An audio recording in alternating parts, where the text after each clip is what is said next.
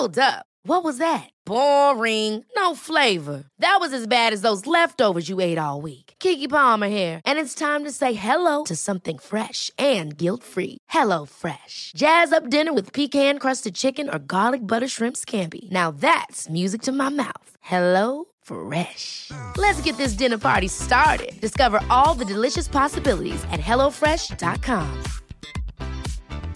Hi, I'm Daniel, founder of Pretty Litter. Did you know cats tend to hide symptoms of sickness and pain? I learned this the hard way after losing my cat, Gingy. So I created Pretty Litter, a health monitoring litter that helps detect early signs of illness by changing colors, saving you money and potentially your cat's life. Pretty Litter is veterinarian developed, and it's the easiest way to keep tabs on your fur baby's health right at home. Go to prettylitter.com and use code ACAST for 20% off your first order and a free cat toy. Terms and conditions apply. See site for details. Do you want to meet myself and Ollie Davis of Wrestle Ramble fame? Well, you can do just that by joining us at Wrestling Media Con on September 8th and 9th from the Bowlers Exhibition Centre in Manchester, England. Ollie and I will be doing a live episode of Wrestle Ramble as well as signings and photos, but that's not all. Wrestling Media Con will have shows from Cultaholic, Inside the Ropes, Wrestling with Regret, Don Callis, Botchamania, Art of Wrestling, Sean Waltman, and more. There will also be the first ever Wrestling Media Hall of Fame and wrestling shows from Impact Wrestling, where they will be taking on the best the UK has to offer, and Revolution Pro Wrestling, featuring the legendary Jushin Thunder Liger defending his British J Cup crown. Tickets are on sale now, so head over to WrestlingMediaCon.com. That's WrestlingMediaCon.com. Support Wrestle Talk. Give us a subscribe. Making their way to the ring at a combined weight of undeniably sexy, hailing from London, the Wrestle Ramble Podcast. Hello and welcome to the Wrestle Ramble podcast. I am Ollie Davis and I'm joined by Luke Owen. Hello, Swaff Nation, and a hello to you, Oliver Davis. How acca are you doing? I see what you did there. I'm doing ack amazing. Yes, mate. Acca bitches. because you did the uh, Prince Charles Pitch Perfect sing along. Acca along. Acca along, yes, Yes. absolutely. How was it? It was great. Just to explain what Pitch Perfect is, as some people don't know what it is. Are there? Cray cray, right? Cray cray, right? My wife introduced me to that film, and I thought it was incredible. Acca amazing. Yeah, it's a 2012 movie release starring Anna Kendrick. Probably the film that catapulted her to fame. Hmm. As same with Rebel Wilson, the uh, blonde, rather rotund Australian That lass. seems like such a harsh way to. It's part of her. her character. She's called Fat Amy. She calls herself Fat Amy, though. That's so that's, stuck-up bitches like you don't do it. Exactly. back. Uh, but yes, okay. The skinny Anna Kendrick. I'll balance it out. Uh, the yeah. So it's a film, a high school film, really about a college film. College film. Yeah. Sorry, I get those mixed up in America with Hmm. all their weird words for things. uh, about a. Uh, a, a barber shop court? No, not No, quartet, an, it's a, a- uh, an a cappella group. an a cappella group, yeah. And how they compete for regionals and nationals and whatever else Glee did. It's basically Bring It On, but with a cappella rather than cheerleading. Yeah. Or Remember when Glee was a big thing It's in a, the yeah, teens? it's a sports movie, but Yeah. with more singing. yeah. Yeah, and it's really, really funny, and it's uh, it's really, really entertaining. It's a bloody good movie. Yeah. And I was absolutely steamrolled for it. yeah, I have been drinking since five. Uh, I started a new diet with my lady partner after after um, a, a month of excess and just eating all the Italian food and pizza. Didn't really stop when we got home. We Mm. thought that would stop, but no, it was just couple of pizzas a week, a lot of chocolate, oh, yeah, a lot of ice cream with, with the heat. So we're like, first of August, we're going to be on this slow carb diet thing. And the great thing about this diet, I sound like I'm part of a teleshopping ad, is that one day a week you can eat anything you like. It's cheat day. So che- cheat day was Saturday, and I just, you know, I had a full English breakfast and then French toast. nice. Yes, uh, I had chocolate bars for breakfast. I had two chocolate bars. You really did we eat your Oh. bon bon bonbons. I have been waiting for this. Like I was really like Christmas Eve on Friday night. I woke up because we are doing a park run in the morning. I was straight into the kitchen, got some chocolate bars. Uh, Mystery meat. Bomb, yeah, birthday cake, pork ruffs, uh, and but anyway, this is a long way of saying that I you get to drink whatever you like as well. So I had a lot of cider and then beer and then wine. We were all drinking wine.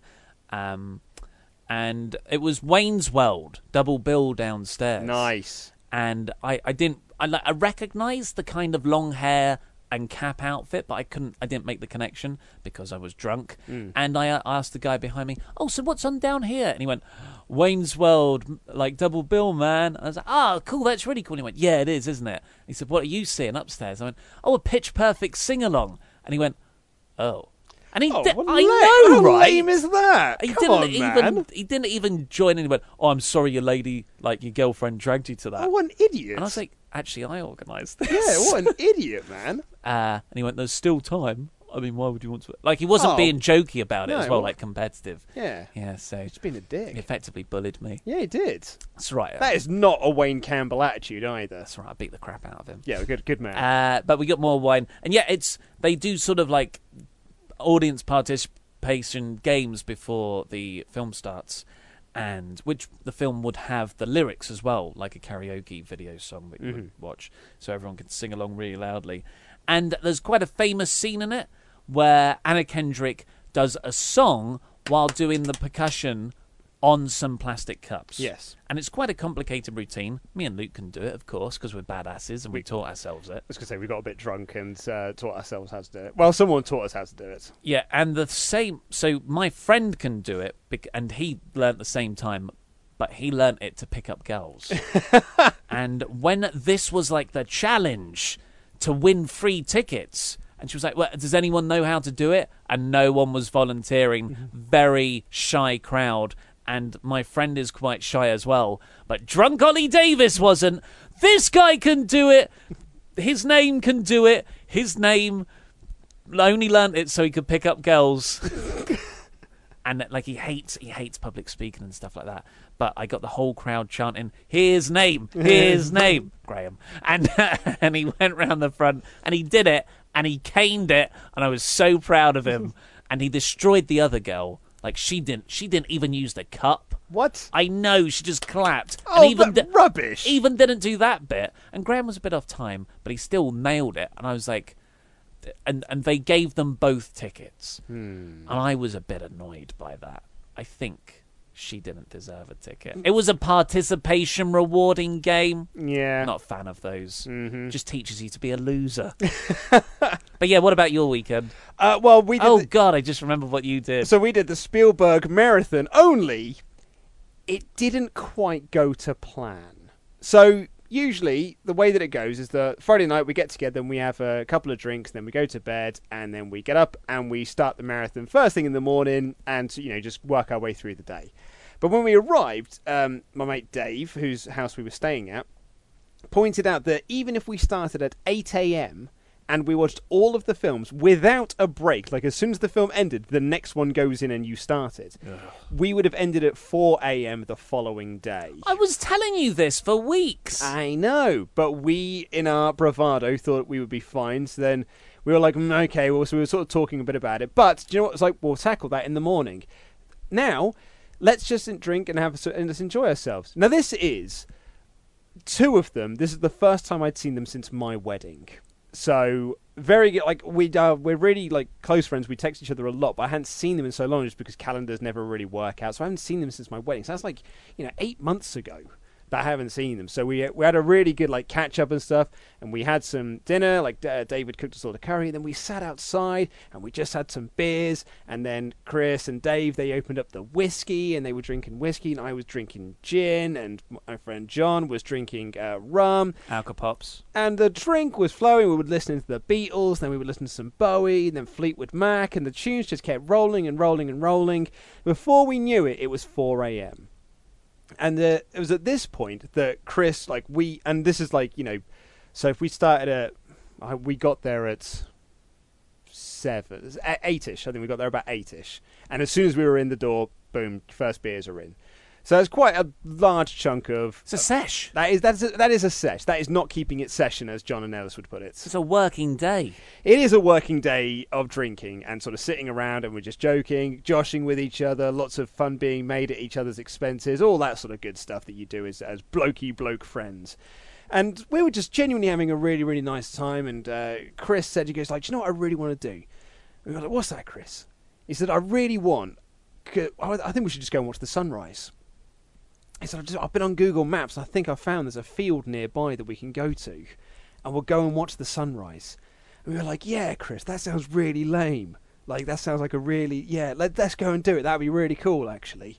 So we thought, we, so we packed up the gear that we had. I suddenly realised I was freezing because, like, it was, you know, half past it was about five o'clock at this point. So I was standing with so I had to borrow a, a hoodie off Dave. And then we packed up some beers into a bag and we pootled off and we went and we watched the sunrise from a field. I'm I'm almost certain I can't say for sure. I think it was a field we weren't allowed in mm. because we did essentially have to break into it by going through a lot of bushes to get into this actual field. Could have been trespassing. I don't know. But either way, we went there. We watched the sunrise. It was great. We all had a beer. We all like, toasted everything. We took some photos. And it a was beer fifty-two. I hope. Uh, yes, it was beer52.com forward uh-huh. slash ramble. Claim your free case today. It was not beer 52. It was a diff- uh, that's beer you want to enjoy. Sure. These were beers we were just being drunk and louts with. And then we sat there and the sun was rising. My friend John just fell asleep. And then me, Dave, and Chris, we sort of like got ourselves into a little ridge and we were listening to the Beatles and we were singing along and we were joking and everything. And then we fell asleep as well. So the, all four of us just fell asleep in this field and uh, I was woken up a couple of hours later, so confused. You slept for a few hours in a field. Yeah, I was woken up, had no idea where I was or what had happened. I, I kept asking Chris where everyone else had gone. He was like, "There's just the four of us." I was like, "No, there were other people here. There was like eight of us. What happened to the other people?" Did you ever, when you woke up confused in this field and you see your friends next to you, did you ever, just a little bit, for a moment, think you might have slept with one of them. no, that was the bad thing. nothing like that. Oh, it's my turn now. Yeah, nothing like that had happened. We just slept in the field. David gone for a walk, and then like we all was woke up and like, oh, okay, yeah. So we cracked open a couple more beers. So it's about seven-ish by this point. So we started to. Oh, you had more beer at seven. That's when I was enjoying my chocolate bars. Cracked open a couple more beers, and we started to walk across, uh, back across the field that we weren't allowed into. Started walking across a, uh, walk across a field we were allowed in, and we were walking across this field, and all of a sudden, some dogs started to run up to us and Chris and John and Dave, best friend, and they they love dogs, right? So they're like, "Oh yeah, dogs! This is brilliant! This is brilliant, brilliant." And then a load of dog walkers came up as behind these dogs, as you would imagine would come with dogs, sort of accompanying them really. And what I think it is, it's probably like a Facebook group or a little like community thing that every 7 a.m. on a Saturday morning they all get together and they walk their dogs through a nice peaceful field because there's no one around at that time. And then we are there clearly having slept in a field because we look and probably smell disgusting. It's not that different to your usual look. And we were holding beers in our hands at 7 a.m. And I think that was when they started to clock that this might have been a bit weird. And I still hadn't twigged at this point. And so I said to them, as a very joking thing, just being like, this is a really normal thing. It's like, we were just sleeping in that field over there. And they were sort of had this look on their face, they were like, yeah, okay. And that was when it twigged with me oh no, we're being weird.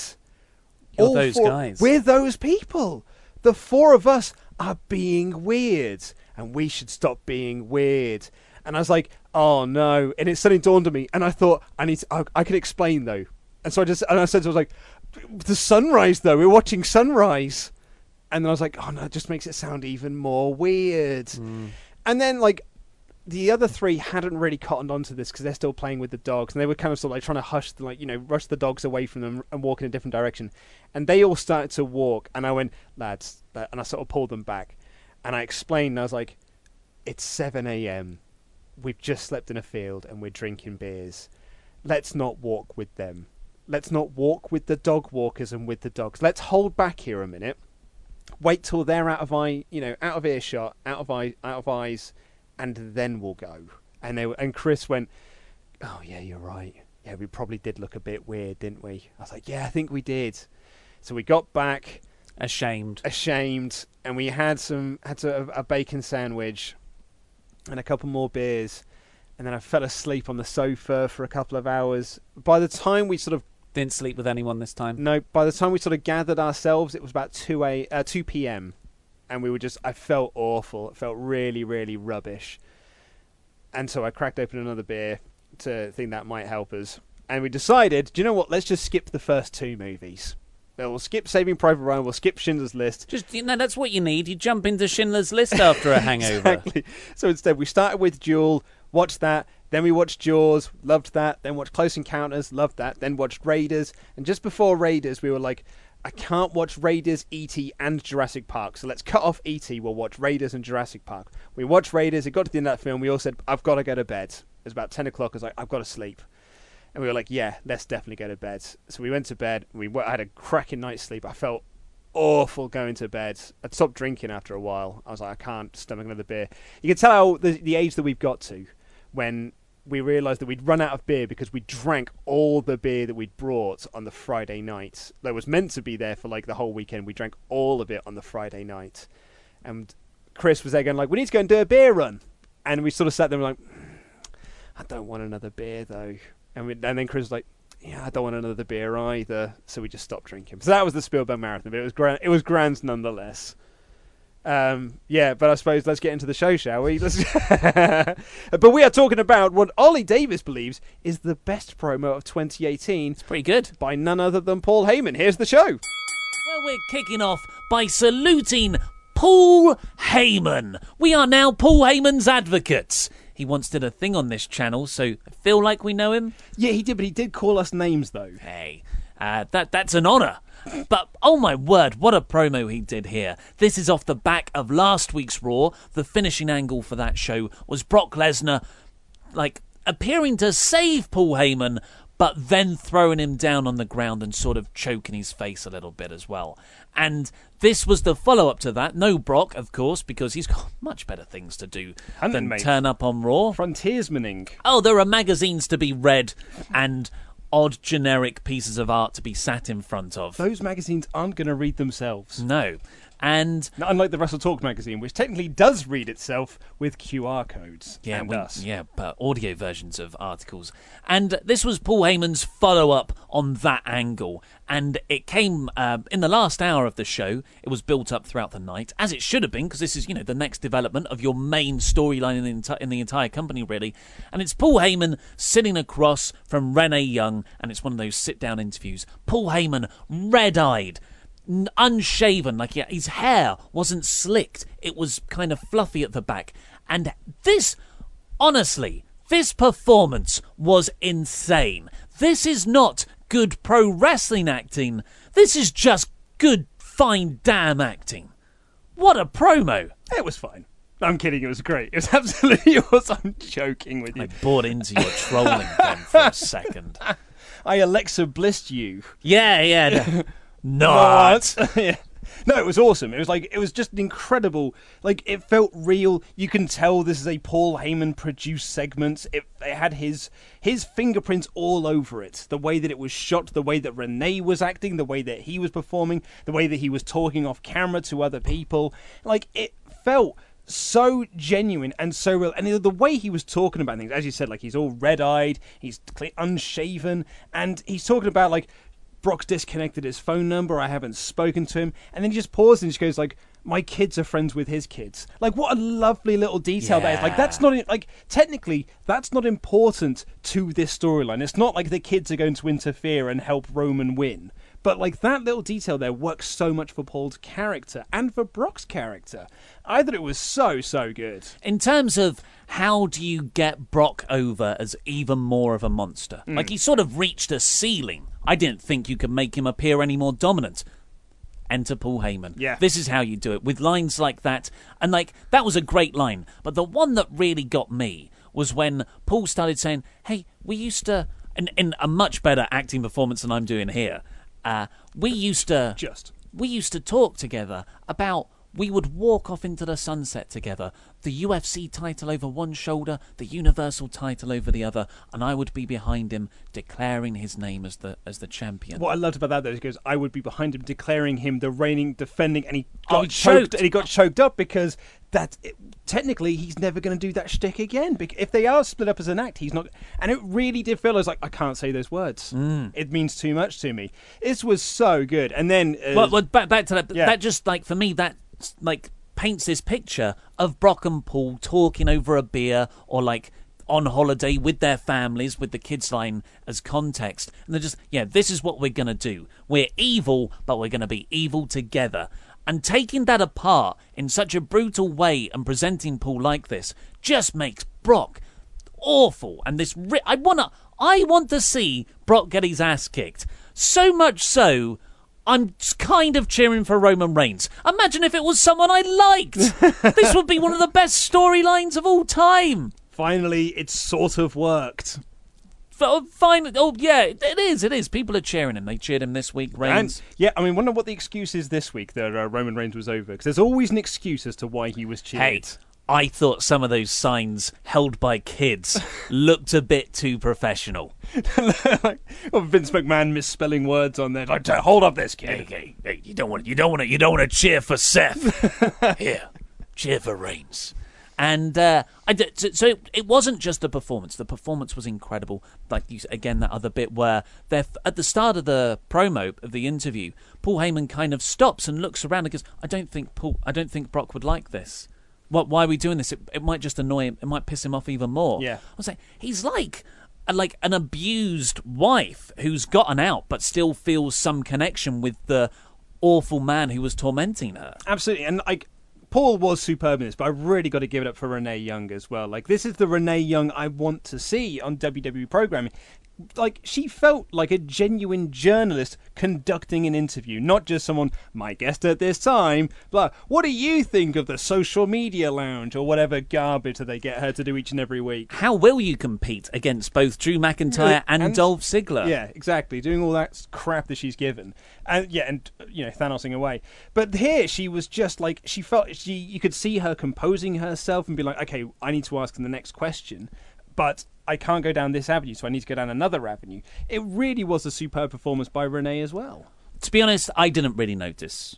Uh, I I was so I was transfixed by Paul. Maybe she was good. I can't comment.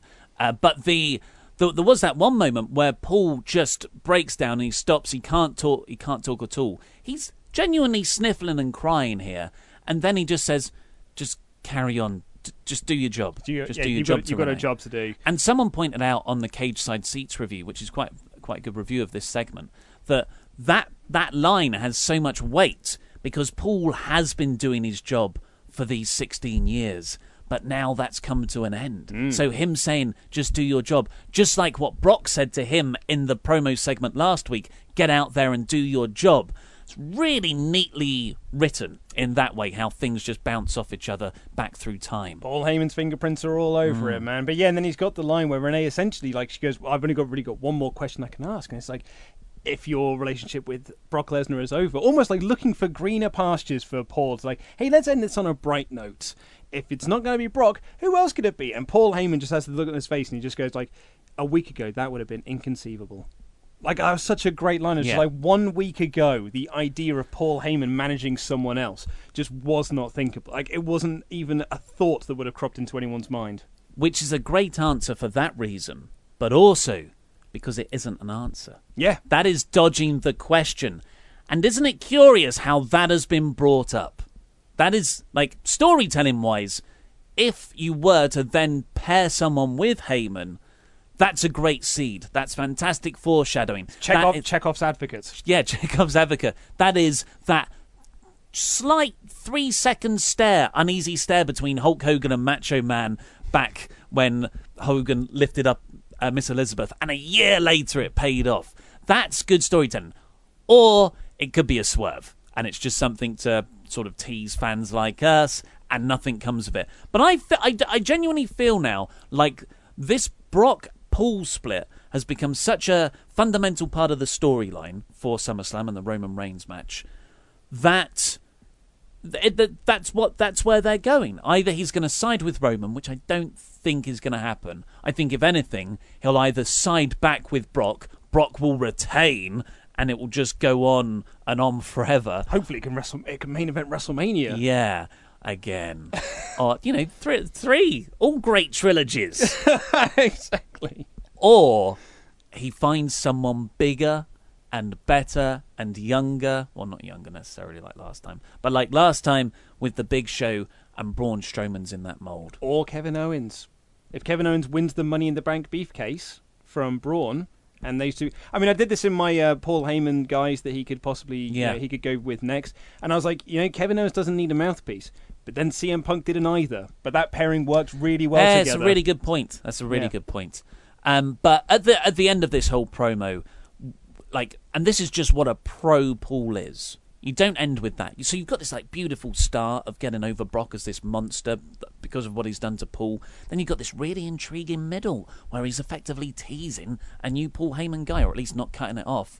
And then at the end of the day, this is a wrestling promo. It's here to sell a match. So what does he do? He brings it back to the match. He says, "Hey, I've never seen Brock like this."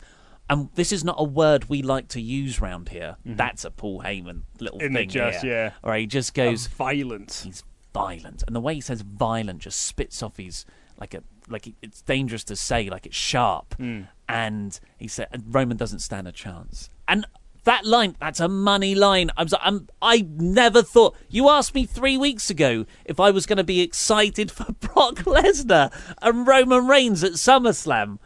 I would have, I would have gone. There is nothing WWE could do, but credit to them. Just when you write them off, just like we did with Ronda Rousey, they do when they're motivated. They When can they- pull it off. when they want something to work, it can work. And I, I mean, hey, perhaps we are just putting him up on a pedestal here. When you've got Heyman involved in something, and it always tends to be Roman's best promos. Whenever Roman has a really good promo, it always comes out that yeah, Paul Heyman wrote it, hmm. or it's a really good segment. Yeah, Paul Heyman was the producer behind that.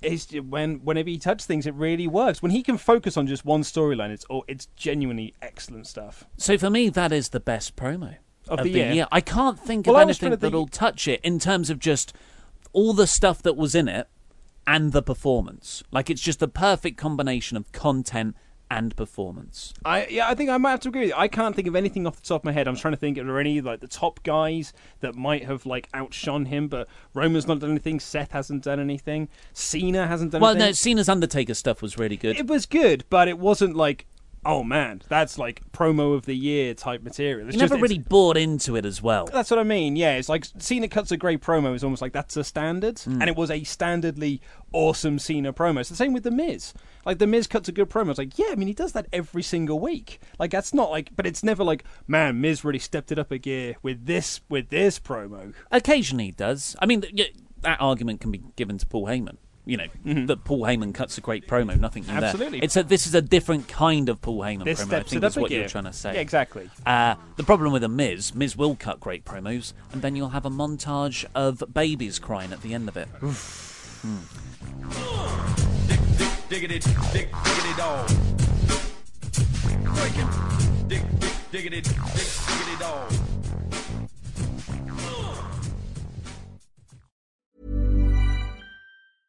Selling a little or a lot? Shopify helps you do your thing however you cha-ching. Shopify is the global commerce platform that helps you sell at every stage of your business. From the launch your online shop stage to the first real life store stage, all the way to the did we just hit a million orders stage. Shopify is there to help you grow. Shopify helps you turn browsers into buyers with the internet's best converting checkout. 36% better on average compared to other leading commerce platforms because businesses that grow grow with Shopify. Get a $1 per month trial period at shopify.com/work. shopify.com/work. Hi, I'm Daniel, founder of Pretty Litter. Cats and cat owners deserve better than any old fashioned litter. That's why I teamed up with scientists and veterinarians to create Pretty Litter. Its innovative crystal formula has superior odor control and weighs up to 80% less than clay litter. Pretty Litter even monitors health by changing colors to help detect early signs of potential illness. It's the world's smartest kitty litter. Go to prettylitter.com and use code ACAST for 20% off your first order and a free cat toy. Terms and conditions apply. See site for details.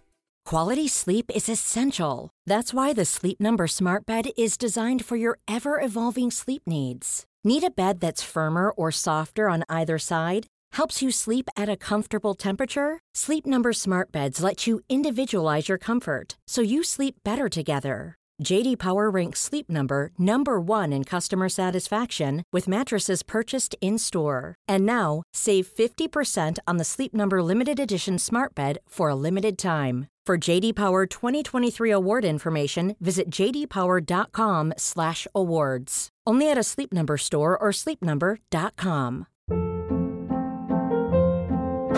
Hold up. What was that? Boring. No flavor. That was as bad as those leftovers you ate all week. Keke Palmer here, and it's time to say hello to something fresh and guilt-free. Hello Fresh. Jazz up dinner with pecan-crusted chicken or garlic butter shrimp scampi. Now that's music to my mouth. Hello Fresh. Let's get this dinner party started. Discover all the delicious possibilities at hellofresh.com.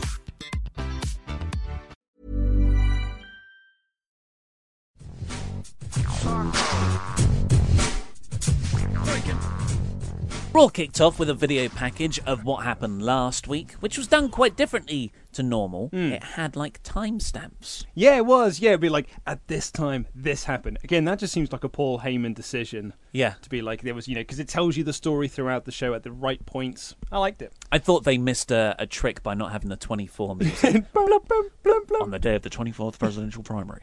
uh, also, it had the clip of Paul Heyman coming out for the main event at 10:58. So we don't know what time it is when these things are broadcast because we watch like we don't watch those feeds. So that meant that Raw last week finished about 10 quarter past the hour. So well, it does that every week. It's a 3-hour show. Keep you don't need more time Right, okay, but we know why they do the overrun. to to boost the numbers. No, the overrun exists because they did it in during the Monday Night War as a way to artificially boost the rating. To be like, hey, look, you know, we got this as well against Nitro because they had the 15 minute overrun. You don't have competition anymore. You're just doing the overrun because you've always done it. Like, there's no need for them to have the extra 15 minutes. But like, well, I mean, we've done the extra 15 minutes for 20 years. We may as well just keep doing them. Yeah, yeah, we really should cut that off. If you've got three hours, that's more than enough. But Kurt Angle opened Raw, as he usually does, but this was an impassioned Kurt Angle. I liked him. I really like Kurt Angle when he doesn't like Brock Lesnar. Yeah, well, he got F5 by him last week. He's got a reason not to like him. Yeah. Uh, and Baron Corbin walking behind Kurt, and both with the shaved heads now. Mm. They look like they're related to me. Oh, yeah? Yeah, I think Kurt's been at it again. If you know what I mean. Another illegitimate yeah, son. yeah. When it was 14, he must have been this time. I don't know how old Baron is. Uh, but Kurt's trashing Brock, and that's when he reveals Paul Heyman is still employed, which is just. I mean, I don't know how that really stands up. Well, in just all fair- logic. In all fairness, Brock did come out for the main event, and that was the stipulation. But again, like Paul's employed by WWE, and then there's the threat that he'll go if Brock leaves. It's just, it's all a bit messy and contrived. I don't think anyone's properly. I think they've just gone, yeah, let's just say he's employed. That'll be fine. I don't feel like this is a very neat hmm. way to, to handle the employment situation. But that does imply that if Brock does leave, Paul will stick around a bit longer. Yeah, one would one would assume so. Um, so Reigns' music hits. Came into a very good reaction, and he but he then followed that up with one of the worst lines I've heard in WWE in recent time, which is when he said, and I quote, "If you kick the big dog out." Who's going to run the yard? In reference to him not being allowed in the main event last week, and I was like, "That is a that is a line of dialogue that makes me want to hate you." Yeah. because that is garbage, garbage. Uh, That's awful. Dreadful choice to give him. It's like someone wrote that down. Twenty-eight other people read it and was like, "That's good. That's good." Yeah. Then gave it to Vince McMahon, who was like, "I love it. Make him say it." And then Roman read that, re- memorized it, and other people listened to him say it, including us. And I had, and I then wrote it down as notes. It was bad. Yeah, it went through a lot of people, and it's still there.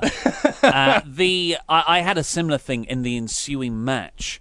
Michael Cole. I don't know why it got me this time. He just goes, "Oh, the big dog's gone hunting." Oh dear. I was like, I don't even, I don't even think that's the right metaphor. I No. I know you get hunting dogs, but I don't really see it as like the big dog goes hunt.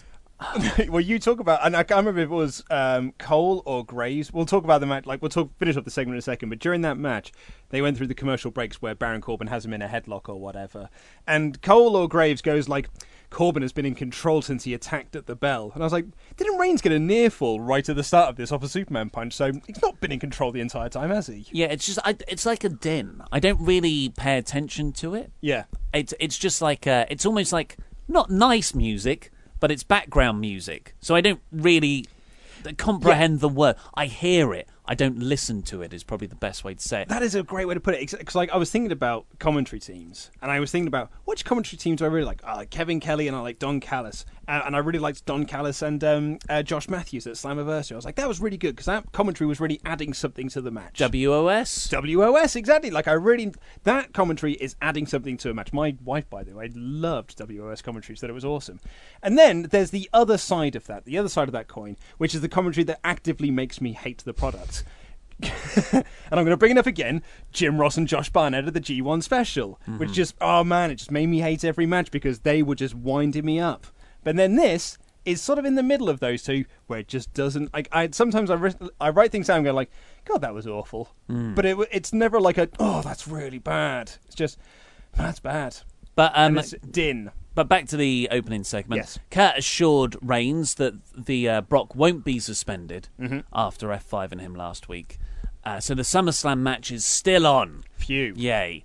And Reigns jokes how Baron ran like a coward, which was, you know, this was this was good stuff. I, I thought Reigns did a good job. So Kurt's like, well, I'm going to make a match between both of you right now. I thought everyone in this segment was really, really good. With Yeah. the exception of that one line, I thought everyone in this segment did Yeah. their job very, very well. yeah, Baron Corbin has turned into pretty good on the mic in Yeah. this character. I like this I- Corbin yeah, I really like Corbin. You know, he just says they're like, "Hey, Angle, you know, you don't really actually have any power around here. You just shuffle out to the ring and make matches." I just thought it was a really nice little dig at him. And that's where Kurt goes, okay, Yeah. well, I'll make a match right now, son. And the crowd popped huge when he made the match. Like as soon as he said, like, "Well, I see two people in the ring," and the crowd knew what was coming, they're like, "Hey, let's see this! I'd love to see Roman do a punch on Baron Corbin." What we got was a lot of rest holds. Bless Jacksonville, because I knew that was coming from the moment Reigns walked out. Uh, kayfabe. Yeah. So this, yeah. So you uh, you didn't like this match? No, I did like this match. Yeah, I, th- I thought it was I, okay. I, re- I, I thought it was a really good match by the end as well. I mean, it's just it's WWE match, two ad breaks, lots of rest holds, which doesn't. But like once you get out of those two ad breaks and rest hold segments, and then you build into the final yeah, few minutes of the match, oh, it was really good. It's even the moment when uh, Baron Corbin did his little run to the outside that he does when he gets whipped into the Mm-hmm. corner. If I was a wrestler facing Baron Corbin, stop whipping him into the corner. He's bound to run Well, around. don't turn your back after you've whipped him. But he runs, he goes out and clatters into this cameraman who just goes flying. Really made me laugh. Why would you ever turn your back on your opponent if you've whipped him into the corner? Because you, you, you Oh, you're walking away You're to get a charge up to do something. or maybe, or you're like trying to recover from something. Actually, and uh, Roman had some uh, some good sort of goofy selling when he did the clothesline. He sort of go like because he got hit in the uh, in the throat. Reigns is good. Surprise, surprise. Yes, Reigns is good, but Corbin tried to leave um, because he'd had he's had enough of this, and he tries to leave. And again, riffing off the Brock Lesnar thing from last week. Yep, and then Balor's music hits. Balor Club is in town, as Michael Cole would put it, um, and he essentially forces him back to the ring, walks right into a spear. Roman wins. That was a really good match by the end. Yeah, and Balor hit the coup de grace on him afterwards. Yeah, did a shotgun drop kick and a coup de grace, and he um, tweeted out that felt so good. Yeah, which probably means this is continuing. Well, it is. It's, it's leading to a match why. at SummerSlam. Is that booked? Yeah, they announced that on the show. Did they? Yeah, Michael Cole did the WWE.com with some breaking news. Balor versus uh, Baron Corbin has been added to SummerSlam. Oh my god! So we saw Finn beat him in a sort of fluke roll up at Extreme Rules, Uh-huh. and then Baron beat him last week, yeah, and then and then uh, they're fighting at SummerSlam, which is in two weeks' the time. rubber match, man. It's the rubber match. You said it yourself. All things come in good trilogies. or all good things come in trilogies, But rather. when they, they do this bit uh, near the end of the show where they run through the entire SummerSlam card, and I was just like, I, I felt like I was in an eternal purgatory. when no, no, not more, not more. So I just that probably I was too shocked by horror to notice say- Corbin and Balor. Peeling back the curtain a little bit, I do like tend to skip through those bits, and like it's amazing how many times you can press sort of like skip forward, skip forward, skip forward. Oh god, they're still going, they're still going. Hmm. Uh, next up, we got a cool segment with Seth Rollins and Kurt Angle backstage. Uh, Seth's essentially like, I want to take on Drew and Dolph. They keep bullying me. And Kurt says, Well, hey, how about you find yourself a tag partner because you got a tag match tonight? And I'm like, Oh, this is interesting because Seth has at least two people that could be written in here. We've got Jason Jordan, his former WWE Tag Team Champion partner, back when Raw cared about the tag champs. Remember that? Oh god, what a time ago it was. Yeah, that was like August to January last year. yeah. And of course, Dean Ambrose, his former Shield brethren. and tag team champion partner exactly. when they cared about the tag teams. Uh, we'll we'll come on to the reveal later on. Absolutely, we will. I thought it was really nice. In fact, actually, I thought this was also a really, really good and well sort of told story through the show. I really liked the set Yeah. stuff this week. I mean, it was it was good. I wouldn't say I really liked it. I just I liked it. I really liked it. Uh, I, I, I just gotta say, I mean, I don't want to give too many spoilers away here, but I do appear to be one of the few people who thought this show was not too bad. It was fine. It was fine. Bobby Roode took on Mojo Rawley next in a pretty dull match. I actually genuinely forgot this match had happened until I saw it in my notes here. I forgot this had happened. I've written here: ad break, back to a rest hold. Roode hits DDT, wins. yeah, the crowd were not into Oh, this. were they not? Good Ah. lord! And yeah, I mean this this has just got SummerSlam pre-show written all out, Are written all over do it it. again? Not e- and it's not even. It's- well, uh, Mojo beat him previously. No, this is the first time they've had a match. They Ah. even said that on commentary. This is the first time yes, they've been in the course. ring together. Well, that's how WWE book things. Yeah, exactly. You have the babyface win first, so you're not interested in the chase, Yeah. and then the heel wins the rematch that you don't want to see, and then they have another match for no reason. Yeah, totally, well, man. for for to find out who's the better man overall. Or we do the rematch next week, and that builds then to their pre-show encounter. Uh, I think that this is, you know, this isn't good pre-show. This is opening pre-show. This is between the cruiserweight match and the good tag match. This time last year, Bobby Roode was in the main event uh, of NXT. He was the champion. That's where he lost to Drew, It right? was the way he lost to Drew in an awesome match. Such a good match. Drew's done all right. Drew's done, Drew's done much yeah, but better. That's it. That's Drew's tall, Yeah. and you can't teach that. As one, as a man once said. But Bobby Roode looks like Triple H. You thought that would be good for him. Yep. Uh, next up, we got Elias coming out. Elias was great. Uh, he he was genuinely good on the guitar here as well. He certainly did a few riffs at the start, and he's promoting his documentary. But he's got a problem with it because he felt that documentary on the WWE network didn't paint him in the best light. No, because you've seen clips of it of like Seth Rollins going like he's a dink and I don't like him, and uh, yeah, he was like, no, I think we need another. Apparently, though, because I've not watched this, Michael Cole sings his praises in the documentary because that's the odd character that Michael Cole plays. Where if it's Elias, he thinks he's awesome and doesn't like anyone that faces against Elias, even when it's Bobby Lashley who he likes. Even when you're meant to be a babyface commentator, It's Very weird. Yeah, it's not effective at all. But in a, in a pretty cool little skit thing, Elias had his own film crew out with him, Mm-hmm. refilming bits for Elias. I thought this was very funny, And he's directing them and telling them to like do a do a circle shot around me. which would give the effect of a Michael Bay movie. I thought that would look pretty cool. The footage of the camera crew has been released online. I saw, yeah. Uh, and he, he was trying to figure out what else was wrong because it couldn't possibly be Elias. It must be. It's the fans. Can you blur the faces of the crowd? Anything to help us forget that we're in Jacksonville. Or superimpose a better looking crowd over them. And the whole crowd was like, "Boo!" Really good heel heat. Jacksonville hated this. I, like- thought I- it was brilliant. I liked Jacksonville all night. I th- I Elias gets really good heel heat. Uh, he, he gets the Edge and Christian heel Yeah, heat. Like when Edge and exactly Christian would it. walk into a town because Edge and Christian was so good at being like, Do you know who sucks? Your hometown. oh, boo! but everyone likes them before, and bec- because they've seen them rag on other hometowns. Yeah, oh, they so- wouldn't do that to good old Jacksonville. so funny when they ragged on Ogdenville. I hope they won't do that over here in Shelbyville. Oh, they have as well. and they come out, they do a bit of comedy, everyone's laughing along with them. Walk with Elias! and then, nah, your town sucks too. Oh, boo! I really like that. So Yeah. great, Elias. Uh, and then Bobby Lashley comes down because. I, I mean, what's the case? What's, Uh, also, yeah, Elias buried Bobby Lashley by reminding everyone that he forgot the words to Rock and Robin last week. Like, just pretend it didn't happen. Like Yeah. you do it a lot. When you, if you want something to be like swept under the rug, you just pretend it didn't happen. But here they were like, no, make sure you mention that he was an idiot and forgot the words. I bet they thought it was hilarious Probably backstage. did. Vince is was- cackling. Vince was probably cackling backstage because Vince knows all the words to that song. That was that's the big hit right now, right?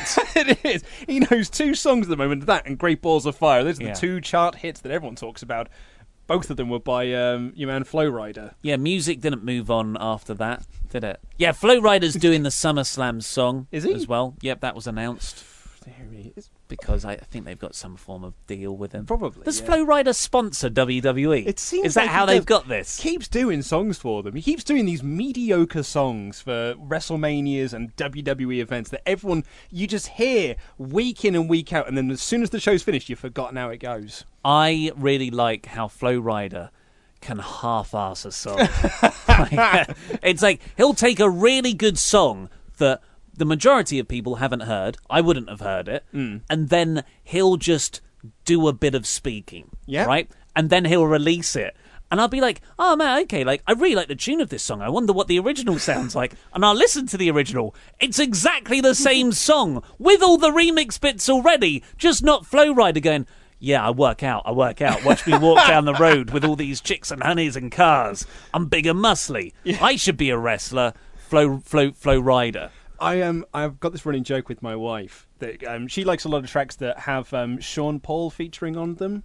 And it always makes me laugh that you, Sean Paul will feature on a song. There'll be Little Mix featuring Sean Paul, and they'll release a song. But you can always get the Little Mix, the same song, but without Sean Paul. And it just says it says to me that music companies have a deal with Sean Paul that he every he has to come in and keep doing songs with him. It's like, "Ah, guys, I know you don't want to work with him because he's rubbish, but we'll release a proper version of the song without him as well. But we contractually we have to do this version. Yeah, yeah. He's got he's got some dirt on one of the higher ups. Just just help us out, little mix here. Uh, yeah. So uh, that's how good Bobby Lashley's bit was that we're talking about the official song for SummerSlam. He called Elias a joke, and then Elias got a cheap shot on him. Lashley beat him up, and uh, the film crew filmed it. I thought that was good. That was funny. Uh, Bobby Lashley got him up for the delayed suplex, and he made the film crew film that. bit. Yeah. So that's that's funny. That's fine. Uh, but it's it's a feud that I am not interested in seeing. But it'll be on the SummerSlam main card. Ugh. Then we got uh, something. I, I was really hopeful here. I actually bought into this for a moment. Seth is preparing backstage in the locker room, and of course, he needs a tag team partner. And who should walk into shot but Tyler Breeze? And I thought, hang on a second. Are they going to give Tyler Breeze a little bit of a push here? It's in that intercontinental mid card bit. Fandango's out. Give the guy a shot. He was almost Prince Pretty in this role as well. He wasn't being um, fashion police Tyler Breeze. So, and, and this is, you know, like so around SummerSlam time, this is sometimes where they do give people pushes, repackage stars. And who, like, Tyler Breeze is definitely worthy of one. And he has some really funny comedy where he talks about them being CrossFit breezers. I loved that. Really made me laugh. And then my favorite line of his was like, "Now let's do this before I change my mind." and he puts out the shield, the shield fist bump. made me laugh. Yeah, it was great. His performance was really funny. And then, and I'm genuinely like, maybe Seth's going to go for this. But then the, the shot expands a bit, and who's there? It's the big dog. The big dog walks in and is like, you literally going to listen to this fool?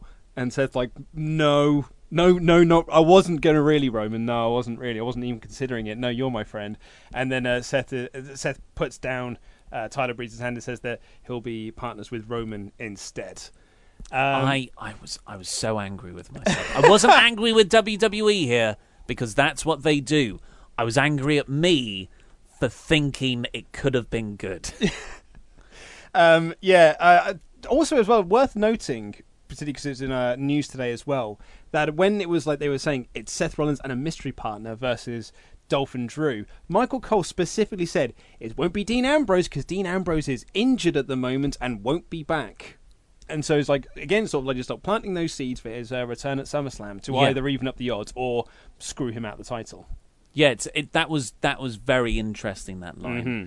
that is the sort of thing you say to throw people off the scent, and then he does come back anyway. Yeah, like Brock Lesnar's going back to UFC. Yeah, yeah, yeah. well, uh, then we got uh, the authors of Pain's Rezar beating Titus O'Neil because uh, Apollo Crews beat Ak- last Ak- week. Last week. last week. Uh, I didn't really get a lot of this match because I was just I was doing a lot of research into whether uh, Razor was the wolf or the snapping turtle from Teenage Mutant Ninja Turtles 2: Secrets of the Ooze. Uh, he's the wolf. I Um, wonder how many people are going to understand this reference. I don't.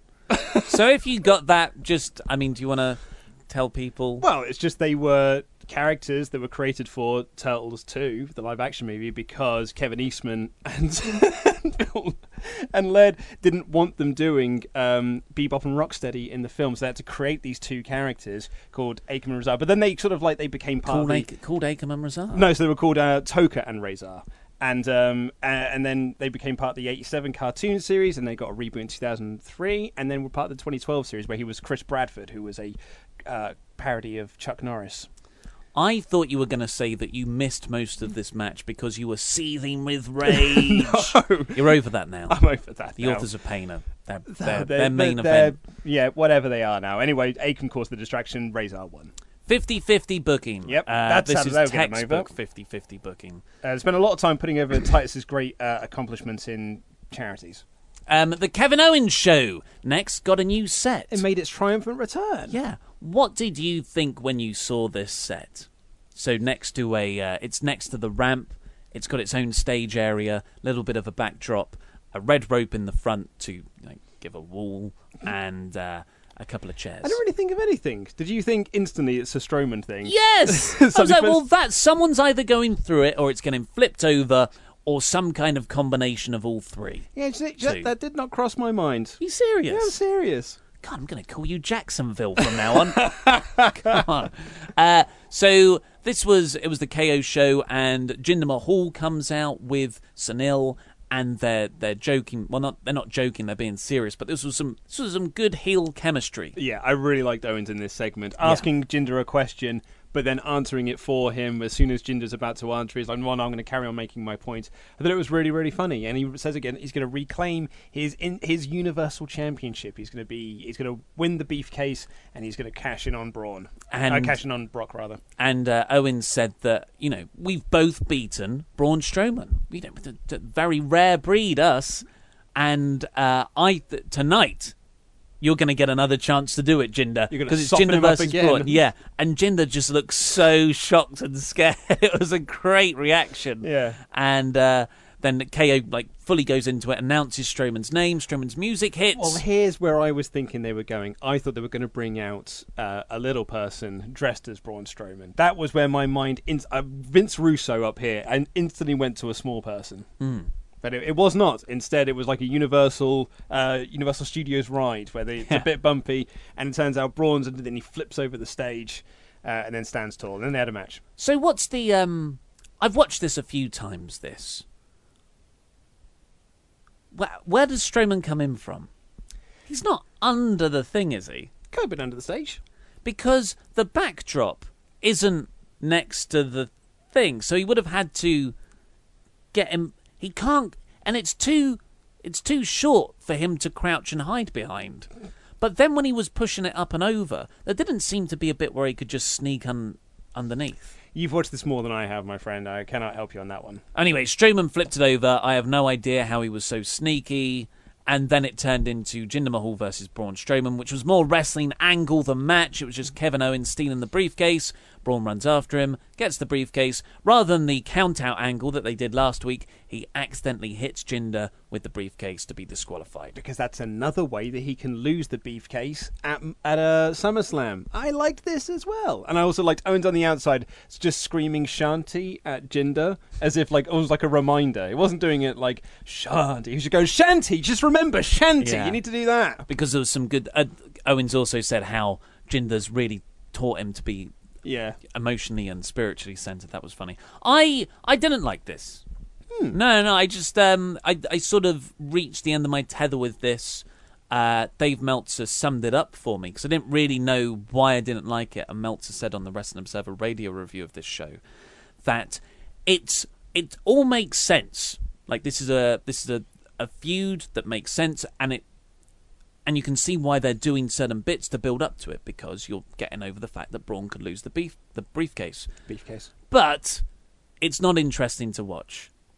And I was like, yeah, Yeah, it isn't interesting to watch. And not only that, it's Kevin Owens and Braun Strowman, and it's just not. It is in no way close to the best use of these guys. Mm, Remember what you had with Strowman after WrestleMania, and somehow the Nicholas angle just made him better, and then he was just storming through people on the outside. He has cooled off considerably since then. Yeah, it's true. Actually, I, I perhaps my bar, my bar is set so low for WWE programming sometimes that just because it makes sense, I'm like, that's good. Hmm. Yeah, it makes sense. It's a, it's a weird case Yeah, where you're right. it makes sense, but it's not. I, I don't think this is is very effective for getting anyone over. Yeah, Um, it's just it, but it might seem that way because comparatively, this is logically like logic proof booking, Lovely which is stuff, which yeah. is different than normal.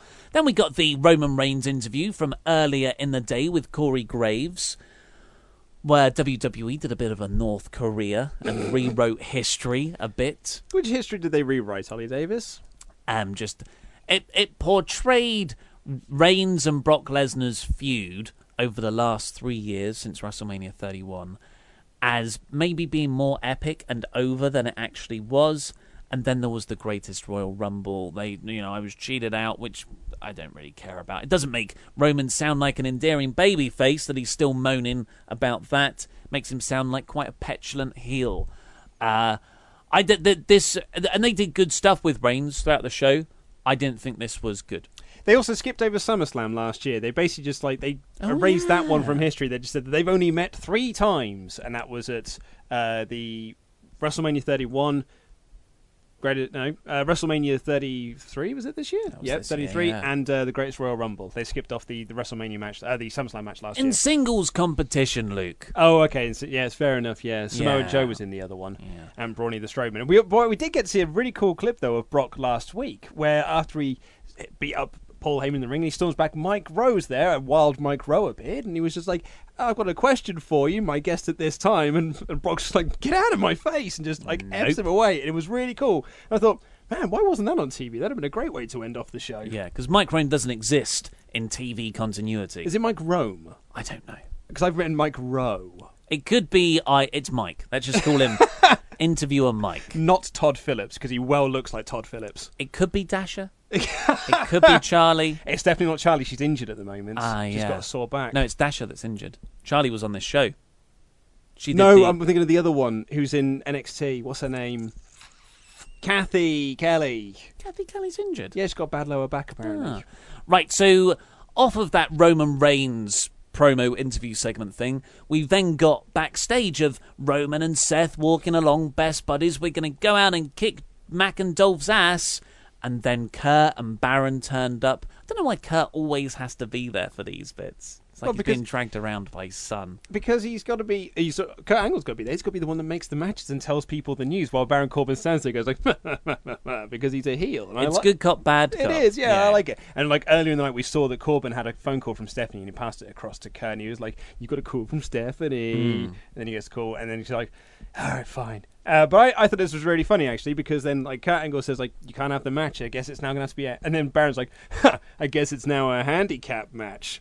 And Seth goes like, "That's fine," and he walks off, and then.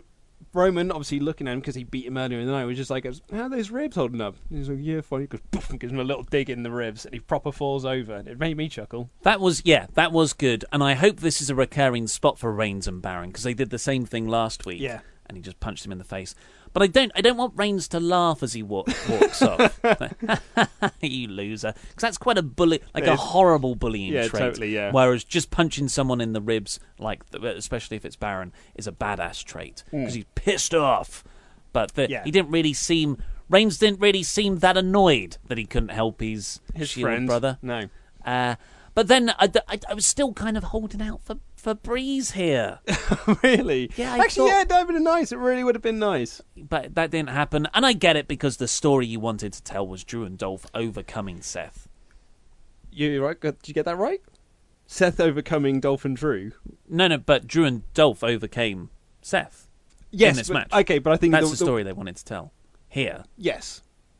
Well, they well no, because I think overcome means they're sort of overcoming the odds.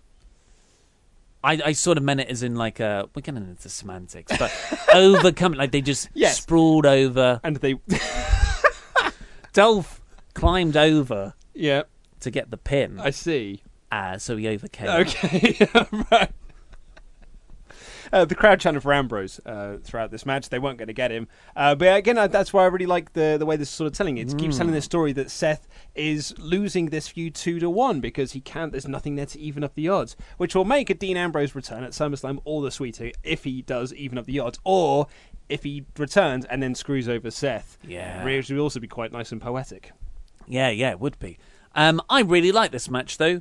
It wasn't long, and it wasn't you, know Seth's usual incredible standard because it had that stipulation of the handicap match Mm. attached to it. But I I really appreciated Seth like really smartly trying to get both guys. Yeah. like it wasn't it wasn't just I'm strong and I can fight more and last longer than you. Seth was using his intellect in a lot of these bits. There was a great moment when uh like Rollins went outside, like was thrown outside. Dolph went for the tag, but Rollins got got Drew off the apron, Yeah. so Dolph couldn't make the tag and back in and ran wild. But Yeah. over uh, at the end, the numbers game overcame him. Yes. overcame him. you go. I um, there's something I noticed in this match, and I think that I might be right on this, but I think they've swapped the corners that the heels and baby faces go to in tag Oh, team yeah. matches. Although they didn't in the women's tag team match, the heels were still in this corner. Maybe it's a handicap thing. Maybe I don't know. I think I noticed it last week as well. But anyway, that's that's by the by. I noticed another thing in this match. did you Michael? Cole doesn't actually watch the matches because he was really outraged. Like, oh, D- Dolph's not even the legal man. It did, which he was though. he was the legal man. Drew quite clearly tagged him. Yeah. yeah, Yeah, it wasn't even the blind tag. No. it was an actual solid tag. yeah. Uh, so I I watched that in the live feed, and Cole was you know going off on one after the match. We was I don't I don't even think he was a legal man, and I was like. Later on, I was like, "Wait, did I miss it as well?" But is Cole right here? So I watched the YouTube clip. That commentary has been edited off. Oh, nice, lovely stuff. And then we got. Whoa! Ooh. Before that, we got a video package for Alicia Fox. I didn't get this. No, really, we did, which is my note. Um, yeah, they were really like, again, with that rewriting history, trying to pretend that she's been this massive deal for the women's division for the last 20, 30 years, however long she's been around for. Um, yeah, not buying it, mate. Yeah, uh, some people last week when we were talking about how Alicia Fox is not a trailblazer in the women's division. Yeah. Like people are confusing being there for a long time with being good. Yeah. Uh, some people were quite offended by that. And I saying that Alicia Fox isn't a good wrestler isn't I didn't think that would be a controversial opinion. Neither did I. But then again, I didn't think that us talking about Jeff Hardy's fifth eye would become the thing that it has. Oh, it was quite but that, that I get that Yeah. because that was quite clearly something we missed. we just missed because we're idiots. Yeah. Um, but this, I was, I was, yeah. The reaction that I was saying that Alicia Fox is not very good was genuinely surprising. especially because the whole like it was quite an accepted joke Yeah. for at least the last couple of years that she can't wrestle Her and move- that she yeah. pins people outside the ring. And her move was called the axe kick, the axe kick of complete death, because it just looked like the most dangerous move in the world to take. Because she used to just f her leg into people's Yeah. backs, like with no regard whatsoever. We all agreed that she was an okay promo because she's got quite a distinct character and that she does that annoying thing very well. But that definitely has a ceiling, and she's got a beautiful Northern Light suplex. I'd also add to that she has a nice jacket. Okay, okay, Yeah. yeah, and yeah, so th- just just bizarre Yeah. that this is one of the things we're talking about in 2018. Yeah, her entrance music is awful as well. Well, speaking of, I know. I thought I'd segue into that. we didn't even get to hear Alicia Fox's entrance no, that's what a trailblazer she is. That's what, that's what an important figurehead of this women's division she is. She doesn't even get her own entrance. we'll come on to that. Uh, but the B team have new entrance music. They do. It's better than their other one because of the, at least this one makes sense for their characters. Their old entrance music just did not fit their gimmick. At least it was kind of, These better skirt, these better skirts. but it was kind of backgrounding. I never really noticed it. This one is, and I've I've I've started to find. I've started to find beating quite annoying over the last couple of months. Yeah, tell me about it. and this is not helping it. this was this was a very annoying entrance music. I tell you what, when the B team come out, I'm just reminded that they're the tag champs, and I'm like, oh man, I keep Yeah. I keep forgetting. I swear, I keep forgetting that they're the champions. It was Seth Rollins and Dean Ambrose at the start. The remember year. that storyline last year with Seth and Dean finally coming together to win the belts at SummerSlam that the crowd thought was a good time to throw out a beach ball. But that was made a a, story. made a better match. It did out just Cesaro when he came in and tore it apart, absolutely. But that was a storyline that we were all so invested into, and we wanted to see them win the tag belts. It was the best storyline in the company. So at good. the- at, that time. It was awesome. And yet here we are a year later, and goddamn B Team Mm. are the tag team champions. Yeah, so their their music is awfully annoying. Uh, the rev- they faced the revival here. They had a bit of back and forth, and then Bray and Matt Hardy appeared on the ring aprons where the the tag partners were supposed to be, and then they caused a double DQ. For someone who is his lower back is fusing with his pelvis, I'd, I'd take a bit of time off, Matt. If I were you, to be honest, I would not be doing twist of fates or doing hmm. any moves. I would just, you know, just have some rehab time Yeah. because that sounds like it sucks. So that's a, a triple threat booked for next week, Yeah. which is the SummerSlam Go Home show. So what I'm hoping is that they treat next Monday a bit like a mini pay per view and get all the the lower mid card and undercard stuff on there. Like Bobby and Mojo. yeah, Bobby Mojo rubber match, B Team versus the Revival, Authors of Pain versus Titus Worldwide. Oh yes, that'd be a great one to get what a what a Monday! Have that on Raw, not on the SummerSlam pre-show or main card. Oh, you could do Bobby and Elias. yeah, that would Yeah, be a do- perfect one. Do it there rather than do it at SummerSlam. Then we got the fantastic Paul Heyman interview, which we've already covered. Then we got the SummerSlam match rundown, which is still going on. uh, last time I checked, Yep. God, that was the original joke two years ago that SummerSlam was still still hasn't finished. Yep. And Six hours, man. Oh. Get ready for it. Six whole hours. Actually, no, it'd be longer than that. It'd be seven. Because the main card's like five hours now, aren't they? And then you've got the two hour pre show. and there's, there'll be an overrun. Yeah. Because it's on the network, so who cares? Riot Squad beat the Hug and Boss Connection. Do Yet. you know what? The bloody Riot Squad came out here, I was like, we saw this match last week. I cannot believe we're literally just doing this again. I mean, I get that they're doing it just so they can set up Ruby Riot's return, but my first thought was like, cannot believe we're doing this again. Were there no other people they could have faced off against? Yeah, like what's the justification here of And having this just, match? and then Cole has the tenacity to, to, to say, I think I said that word wrong there. yeah, Tomacity Ciampa. Yes. That's exactly. He had, he had the tenacity chamber. What's that? Ten, what's the word I'm after?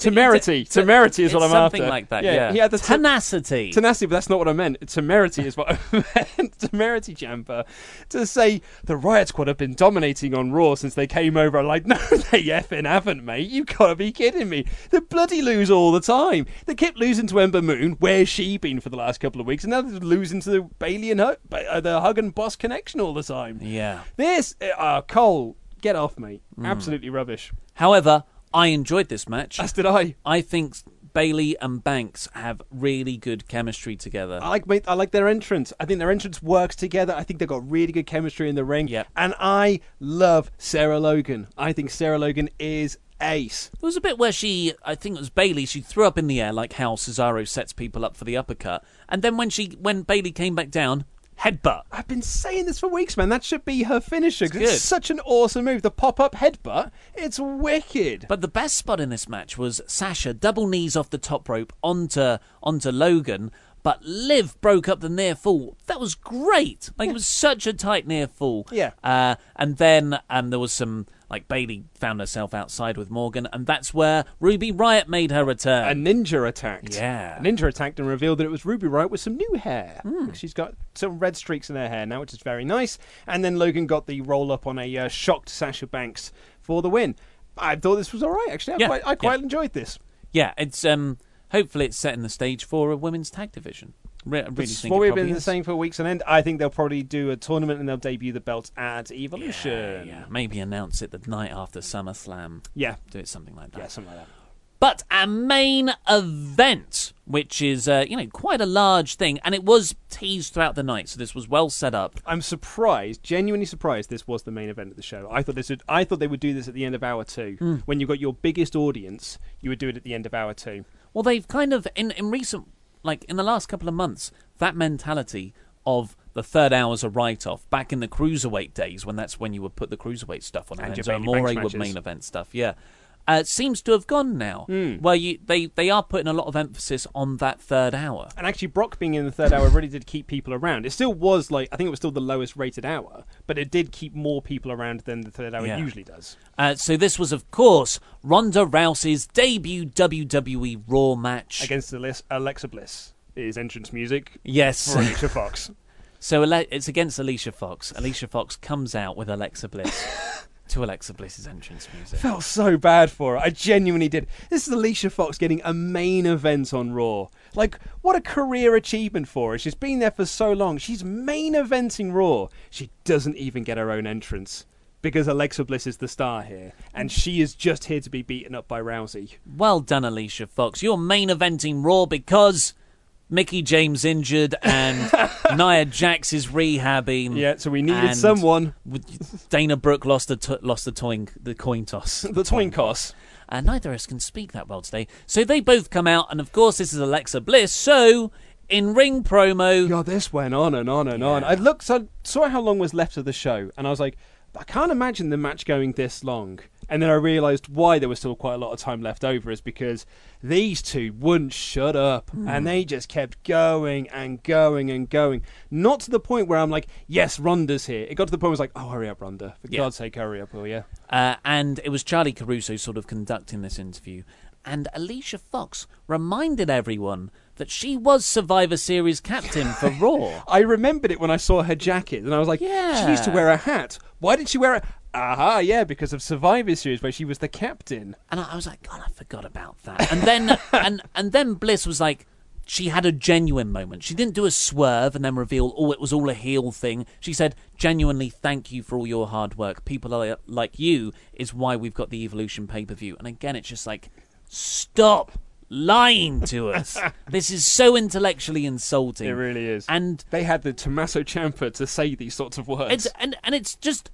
It's Mickie James. no, You should. It's a what I mean. script meant for Mickie James. That's what I said last week. This is clearly meant to be Mickie James, but they were just like, ah, we'll just put Alicia Fox there. She's been around long enough. It makes the same sort of sense, only it really doesn't. It rings so hollow. It's so awful. And also, then we got, I've written here, uh, Foxy did that thing where she was like, I can show you what happened last week. And she throws it to the screen and they showed a replay. And I've got Ollie is getting annoyed about this. Really contrived. Yeah, I've written that down too. I wasn't going to bring it up. Uh, but Fox is a good promo. I do like her promo style. She is definitely different to everyone else. But Alexa is better. And I thought Alexa was actually genuinely very good in this. It's just that it went on for it went on too long. And then Ronda came out, she got a nice big reaction. And then they Great did the big ring introductions where they announced Alicia Fox and then they announced Ronda Rousey. They made it give it like a big time fight feel. And um, yeah, this was it, this again felt like more angle than match. Um, Yeah, I but I, I thought it was I thought it was perfect. I thought for what they're doing with Ronda, smoke and mirrors, rehearse it to death, Yep. and then do the match, make her look great. Do this with more people. Yeah, it was- I, I thought this was this was could, couldn't have been better. Yeah, it was. It just like it was Ronda throwing lots of her judo flips. She did hit an ugly looking suplex at one point there, which I think, and I'm not saying this is for sure, I think was mostly Foxy's fault. She didn't really jump up for it. Or Was that German, Is that like, yeah? Or German? or Ronda didn't throw her enough or something, but it did look pretty ugly. It wasn't the nicest move of the match. Her judo throws though were absolutely awesome, and then she started throwing those left hand punches. Oh, I love that used- in the corner. Yeah, Buff, buff, oh, buff. so cool. Uh, and then um, yeah, and then she locked in the armbar and Foxy tapped. Yeah, there was there was more to it. There was Bliss on the outside trying to distract Ronda, and, and Fox would keep rolling out of the ring. So Rousey's attention was split between both sides. But credit to WWE, they never made Ronda properly sell. Because she's got a numbers disadvantage, Natalya was shoved into a ring post You quite say- early on. You say shoved into a ring post. She Bliss tapped a ring post. Bliss pushed her. She walked and hit a ring post. Oh, well, yeah, say hit. She tapped the ring post and then fell down. She looked like she was not running. Like she didn't want to run to that post whatsoever. Yeah, and it conveniently took her out for the exact amount of time that she needed to. And then when she got into the ring, it was fine. She was fine, mate. Not Yeah. even didn't sell it at all. Yeah, she didn't even. Maybe it did knock her a bit loopy because she quite clearly saw Alexa Bliss running to attack Ronda and did nothing about it. We'll come on to that bit. Uh, but yeah, so Fox like gets a moment where she's got Ronda in the corner and striking Ronda, but Ronda just goes mean face. Looked great, love Ronda. I think just there's something supremely cool about everything she does at the moment, and it likely is because she's booked in a way that really protects her and doesn't expose her flaws, and she can rehearse these matches over and over again. Uh, so great, great booking WWE. The only problem is, and it's nothing really because people aren't going to remember this. They'll remember the cool microphone bounce back. is afterwards, uh, Ronda got a little bit of a promo time. It was a fine promo, like nothing special, but that's not Ronda's strong suit. She she was perfectly fine. And then Alexa Bliss just walks over from behind.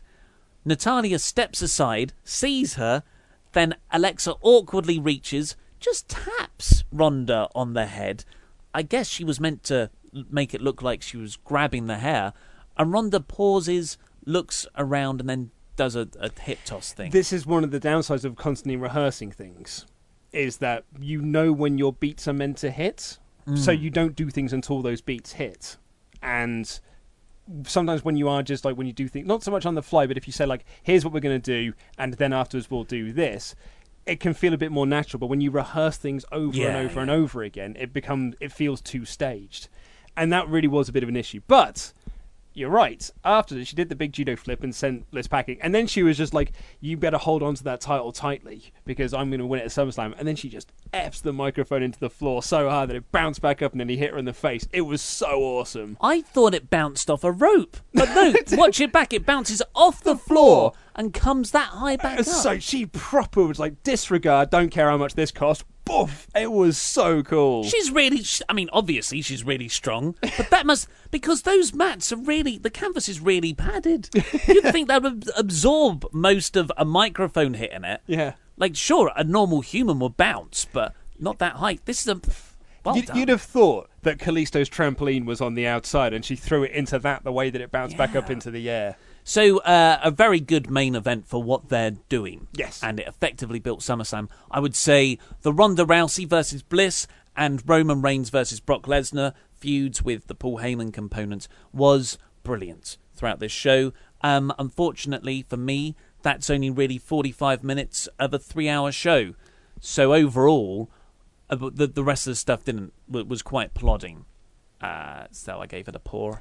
I liked, uh, in addition to that, I liked the Seth Rollins stuff, and I quite liked the Owens and Strowman stuff as well. Um, I wasn't too yeah, no, no, absolutely, and I, I don't think you or Dave are wrong about that as Mm. well. But I actually quite liked it. I'd have given the show an average. Um, I, Yeah. actually, I actually, Not yeah. much between us. No, yeah, absolutely, yeah. I thought it was the majority of the show didn't really do a lot for me, but the stuff that I liked, I did really enjoy. I would like mostly you just want these shows to build your big matches at SummerSlam, and it's built the two biggest ones. So it's not a, by no means wasn't a, a, failure. Yeah, yeah.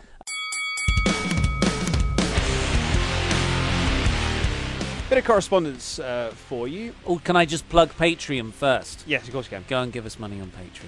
There you go. There you go. Uh, Jaron Walker. Now, so you remember last week we had an email, an agony arts request yes. About a guy who was going to be meeting with this girl, and he wasn't. Sh- she, her parents had gone away. He wasn't sure what this all meant, and we were there going like, "Hey, man, just sort of go," and everything like that.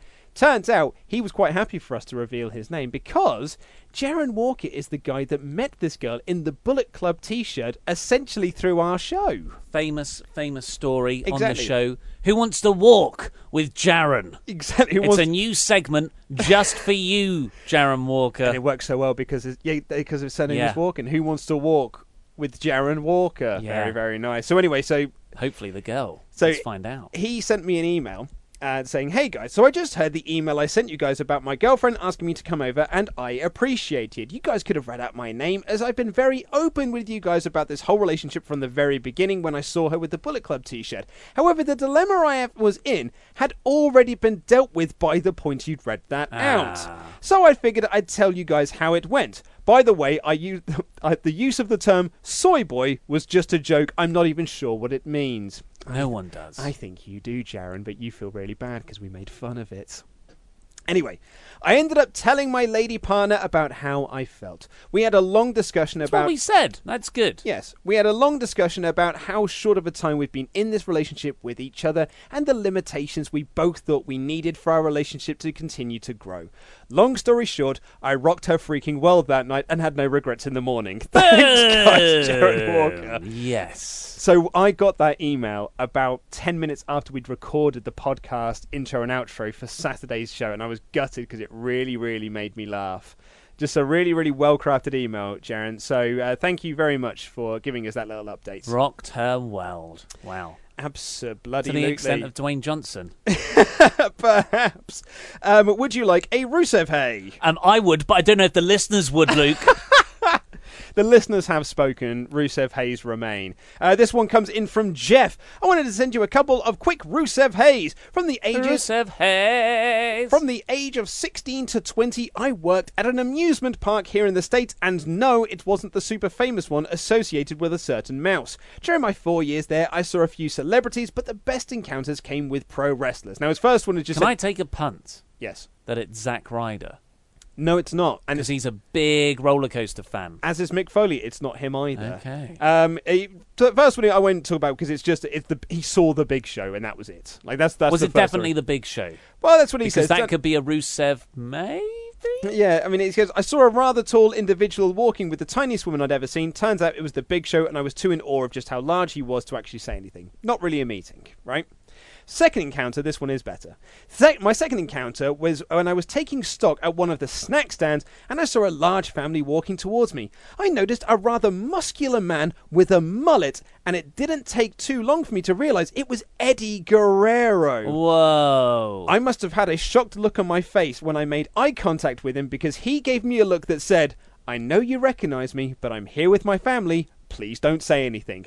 I nodded at him, he nodded back, and went on to spend the rest of the day with his family. Not the most exciting encounters, but wanted to share. Keep up the consistency, guys. That's from Jeff. I think that is a good story. It's a great That's, You had a moment of understanding with Eddie Guerrero. Not well, there's going to be very few people who can say that these days. Yeah, Man, Like I you like- get like that that moment when Eddie Guerrero will get in the ring with someone that they've that they've never wrestled. Maybe they don't speak the same language. Maybe it was his days in Japan, and they just work together based on looks Yeah. and feelings. You had something kind of on a par with that.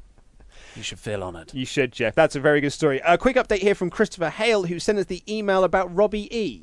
Uh, and his Rusev Hay with Robbie E, where he was um, a very, uh, perhaps very irritated by Yes. someone with special needs. He wanted to clarify things. Robbie E was, in caps lock, definitely, without a shadow of a doubt, irritated with the special needs fan. So that's point number one he wanted to raise there. Okay. Second one, Vermont is not in Canada, which we thought it was. Um, it turns Well, out where is it then? it's the state next door to New York. I guess the red-headed stepchild Ah. of the lower 48. No one knows it's actually there, but we are, and we produce a lot of maple syrup. Canada, surely, Hey. yeah. We uh, produce a lot of maple syrup and have one of the leading epidemics of opioids in the United States. Just saying. Nice Thanks, one, man. guys. Congratulations, Christopher, uh, and the Keep state Vermont. of Vermont, which is not in Canada. Now, um, oh, shall I quit? Yes, I'm going to quickly do this one. Quick, uh, Wrestle Talk, get better here from Jack Hinley. Hi, Luke. Dot dot dot. And Ollie. Thank you. I'm sending you this email to say thank you for motivating me, uh, me to get fitter and lose weight. I started dieting and exercising on June 1st, 2018, weighing 15 stone and 5 pounds. Since then, I am about, about a stone and a half down, weighing 13 stone and 11 pounds. Fantastic. Good work. Well done. So thank you guys for the consistent motivating and your rambles for getting me through the 5Ks on the treadmill. Thank you guys. Keep up the good work. Best wrestling podcast out there. Don't say it's not, Luke. I mean, it's not. Take care. I love you. Goodbye. Want, oh, sorry. no, it's okay. That's from Jack. Do you want to hear my uh, quick weight loss story I from the weekend? do, yes, if you can make it quick, because I've got a an agony answer I'd like to get Okay, to. I'll be very quick. Uh, so part of the diet was that we had to do all our starting measurements because what's the point of planning the journey if you don't know where your start address is? And we, uh, you know, like full on pictures, side, back, front. Luke is giving me the wanker signal in the air with his hand. I was. Uh, and uh, measurements, so like biceps, chest, hips, waist, all that stuff. Yep. Record all that. And then we took the weights, we did the, on our little scales, and I went to the toilet out of because I need I needed to go. It was the morning time. When you got to go, you got to go. You know, not not the liquid version. And uh, I weighed myself prior. I thought, hmm, I wonder how much that weighed. so I didn't didn't weigh the the thing, Yeah. the big plop. didn't weigh the big plop. Fun fact, that was, that was originally going to be Big Show's name in WWE. That was the original Yeah. plan, but they decided to change it. Yeah, and bit Romans as well to the big dog. Uh, and so I just did that that that style of measurement where it would what was lost. Mm. Nine hundred grams. I almost dropped an entire kilogram. Well, thank you for Isn't that sharing. amazing? I mean, it, it's you could certainly say that. There was a lot of it. Yeah, absolutely. it was the big plop. I mean, you and I are going to go record We're some Ramble adults. Club. You and I are going to record some Ramble Club in a minute, which is going to be very entertaining. yes. Uh, but we've got an, e- an agony arts Okay. request here uh, from someone who is asked to be identified as Max. Ooh. So, hi, Luke and Ollie. I'm a big fan of your consistent podcast, and I really value the life advice you offer. I've been wanting to ask you about this for months, and I could not hold it in anymore. Life is pretty hard for me lately with work and personal life, and your podcast really helps a lot. It consistently makes me smile on my commute and my work. Thank you so much. Really hope you just enjoyed all the uh, the poo chats that we just had there for your your hard life. I'm afraid It is a great podcast, and uh, you know, I'm just, uh, yeah, you're welcome. it is borderline average. So here is the issue. I have a genuine issue here with a lady partner. Please, can you help? Me and Roxanne, which is also a fake name, have been dating for around four years, or dated for around four years, I should say. We had a great time when we were together, and I managed to put up with all her emotional troubles, insecurities, her neediness, etc. I even lost. Don't laugh. Sorry, sorry. I just. It started off as like you know, and then he kept. And there's this other thing. And then there's this Yeah. other thing. Sorry, my- j- yeah. I'm not laughing. and she wouldn't put the toilet Yeah, seat yeah, up. Uh, I even this is the bit that I very much resonate with. I even lost a lot of good friends as a result because she always wanted me to spend time with her. In spite of all this, I was on the cusp of proposing and then found out she had been cheating on me with a guy from work for three months. Oh. We were even talking about a family and buying a house together during this time. I was completely heartbroken. I called it off and broke up with her. A few months passed and she broke up with that guy from work and wanted to get back together. I did not encourage this one bit. A year and a half has since passed and she has been through counseling and therapy for the last year. What is interesting is that she has refused to give up and keeps wanting to get back together. It's been a year now of her wanting to get back with me. A year is a long time of trying and I'm starting to turn a corner. I'm confused and nervous that she will cheat on me again. Should I take her back? Does she want me back because I gave her a safe option? Your thoughts would be much appreciated. Kind regards, Max. That's big air quotes for podcast listeners. Wow, that is a that is a heavy. That's a heavy one there. So, I mean, have you got anything you can offer up to Max? So, in my experience, um, if you were to go back into a long term relationship with someone, you will both default to how you were in that long term relationship. So, say, like, I, just for complete example, if I went out with a girl called Boosie Letts when I was 23, uh, up until the age of like 20, 23, I think Hypothetical. yeah, hypothetical, and um, we were to break up, and then for the next two years we would meet up on and off, Hypothetically. hypothetically, and then we give it another go because it feels it feels new. It feels like they've turned the corner and everything's fresh again, and you're like, oh, this is how we. This was the good side of things, and then you start going out, and then you move in together and then it all starts to come back because it's like you've it's not that you've moved on from that person you've also kind of moved on from you That's that's what I was gonna say. and you're a different person now and it's it's it's kind of like it all drags it back and it brings with it all those problems and maybe it could work i'd like uh, my one of my best friend's parents broke up for like five years when he left to travel the world uh, um, and in the navy or something and they he came back and they got back together so it can work but that was also like the 50s when that sort of thing seemed to be okay Snapchat wasn't a thing then. yeah Tinders around now. I guarantee that wouldn't have been the case these days. So yeah, that's I I would I would advise against it, but sometimes you need to make these mistakes for yourself. Otherwise, you might always be going, "What if?" There are no sadder words of tongue or pen than these four words. What could have been? That's very nice. What's that from? Oh, I just made it up. No, it's, it's a Bollocks. poem. That's very nice. God, poem does speak to people, doesn't it? It does, poetry doesn't it? Uh, I'm, well, I'm in agreement with you. Clearly, you've got concerns that she is going to cheat on you again, and I don't think you will ever overcome those Hmm. concerns. Uh, and yeah, as uh, my my learned colleague quite eloquently puts, you she may have changed, but you have also changed, and you are a different person now than what you were then. And I maybe it, it maybe it would work, but I probably would hedge a bet that it wouldn't. I certainly don't think I would ever get back with any of my previous relationships. Bearing in mind that I have been previously engaged when I was an idiot, and I was a young stupid idiot when I was in my early twenties, and that was a very toxic relationship. And even though I had a lot of strong feelings for her, I knew I would never want to go back to that because all the bad things would just come back up again. And the reason why we didn't work out the first time, you know, although no one really plays World of Warcraft anymore, but still the re- the same reasons probably would have happened. And you know, subsequent relationships, if I, from those I'd broken up with, I wouldn't go back to them either because I've I've lost friends through relationships, and I think that's something you really want to focus on. There is that you lost friends over this girl, and that's never that's never a good thing. The only caveat to all of this is, of course, if she's rich.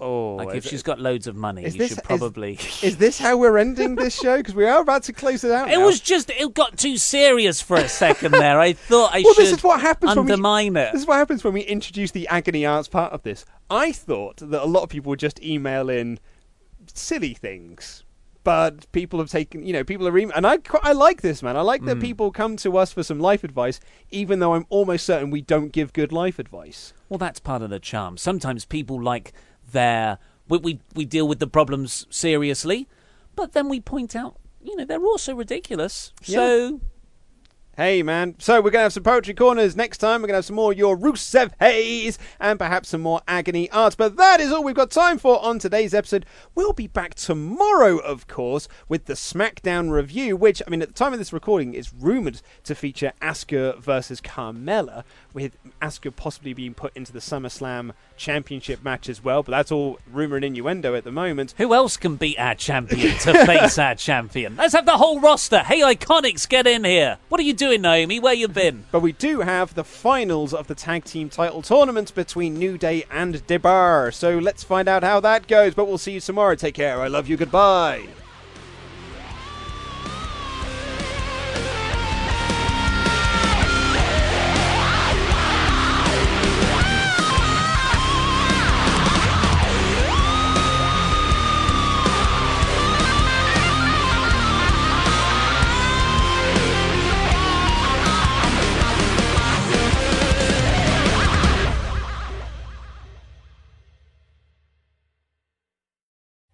Want to meet myself and Ollie Davis of Wrestle Ramble fame? Well, you can do just that by joining us at Wrestling Media Con on September 8th and 9th from the Bowlers Exhibition Centre in Manchester, England. Ollie and I will be doing a live episode of Wrestle Ramble as well as signings and photos, but that's not all. Wrestling Media Con will have shows from Cultaholic, Inside the Ropes, Wrestling with Regret, Don Callis, Botchamania, Art of Wrestling, Sean Waltman, and more. There will also be the first ever Wrestling Media Hall of Fame and wrestling shows from Impact Wrestling, where they will be taking on the best the UK has to offer, and Revolution Pro Wrestling featuring the legendary Jushin Thunder Liger defending his British J Cup crown. Tickets are on sale now, so head over to WrestlingMediaCon.com. That's WrestlingMediaCon.com.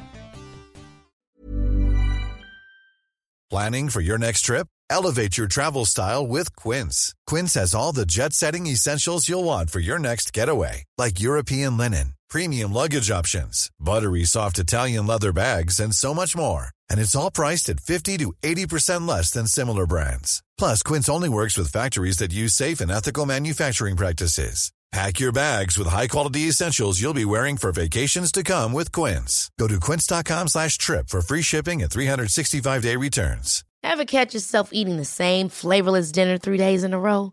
Dreaming of something better? Well, HelloFresh is your guilt-free dream come true, baby. It's me, Keke Palmer. Let's wake up those taste buds with hot, juicy pecan-crusted chicken or garlic butter shrimp scampi. Mm. Hello Fresh. Stop dreaming of all the delicious possibilities and dig in at HelloFresh.com. Let's get this dinner party started. Even when we're on a budget, we still deserve nice things. Quince is a place to scoop up stunning high-end goods for 50 to 80% less than similar brands. They have buttery soft cashmere sweaters starting at $50, luxurious Italian leather bags, and so much more. Plus, Quince only works with factories that use safe, ethical, and responsible manufacturing. Get the high-end goods you'll love without the high price tag with Quince. Go to quince.com/style for free shipping and 365-day returns.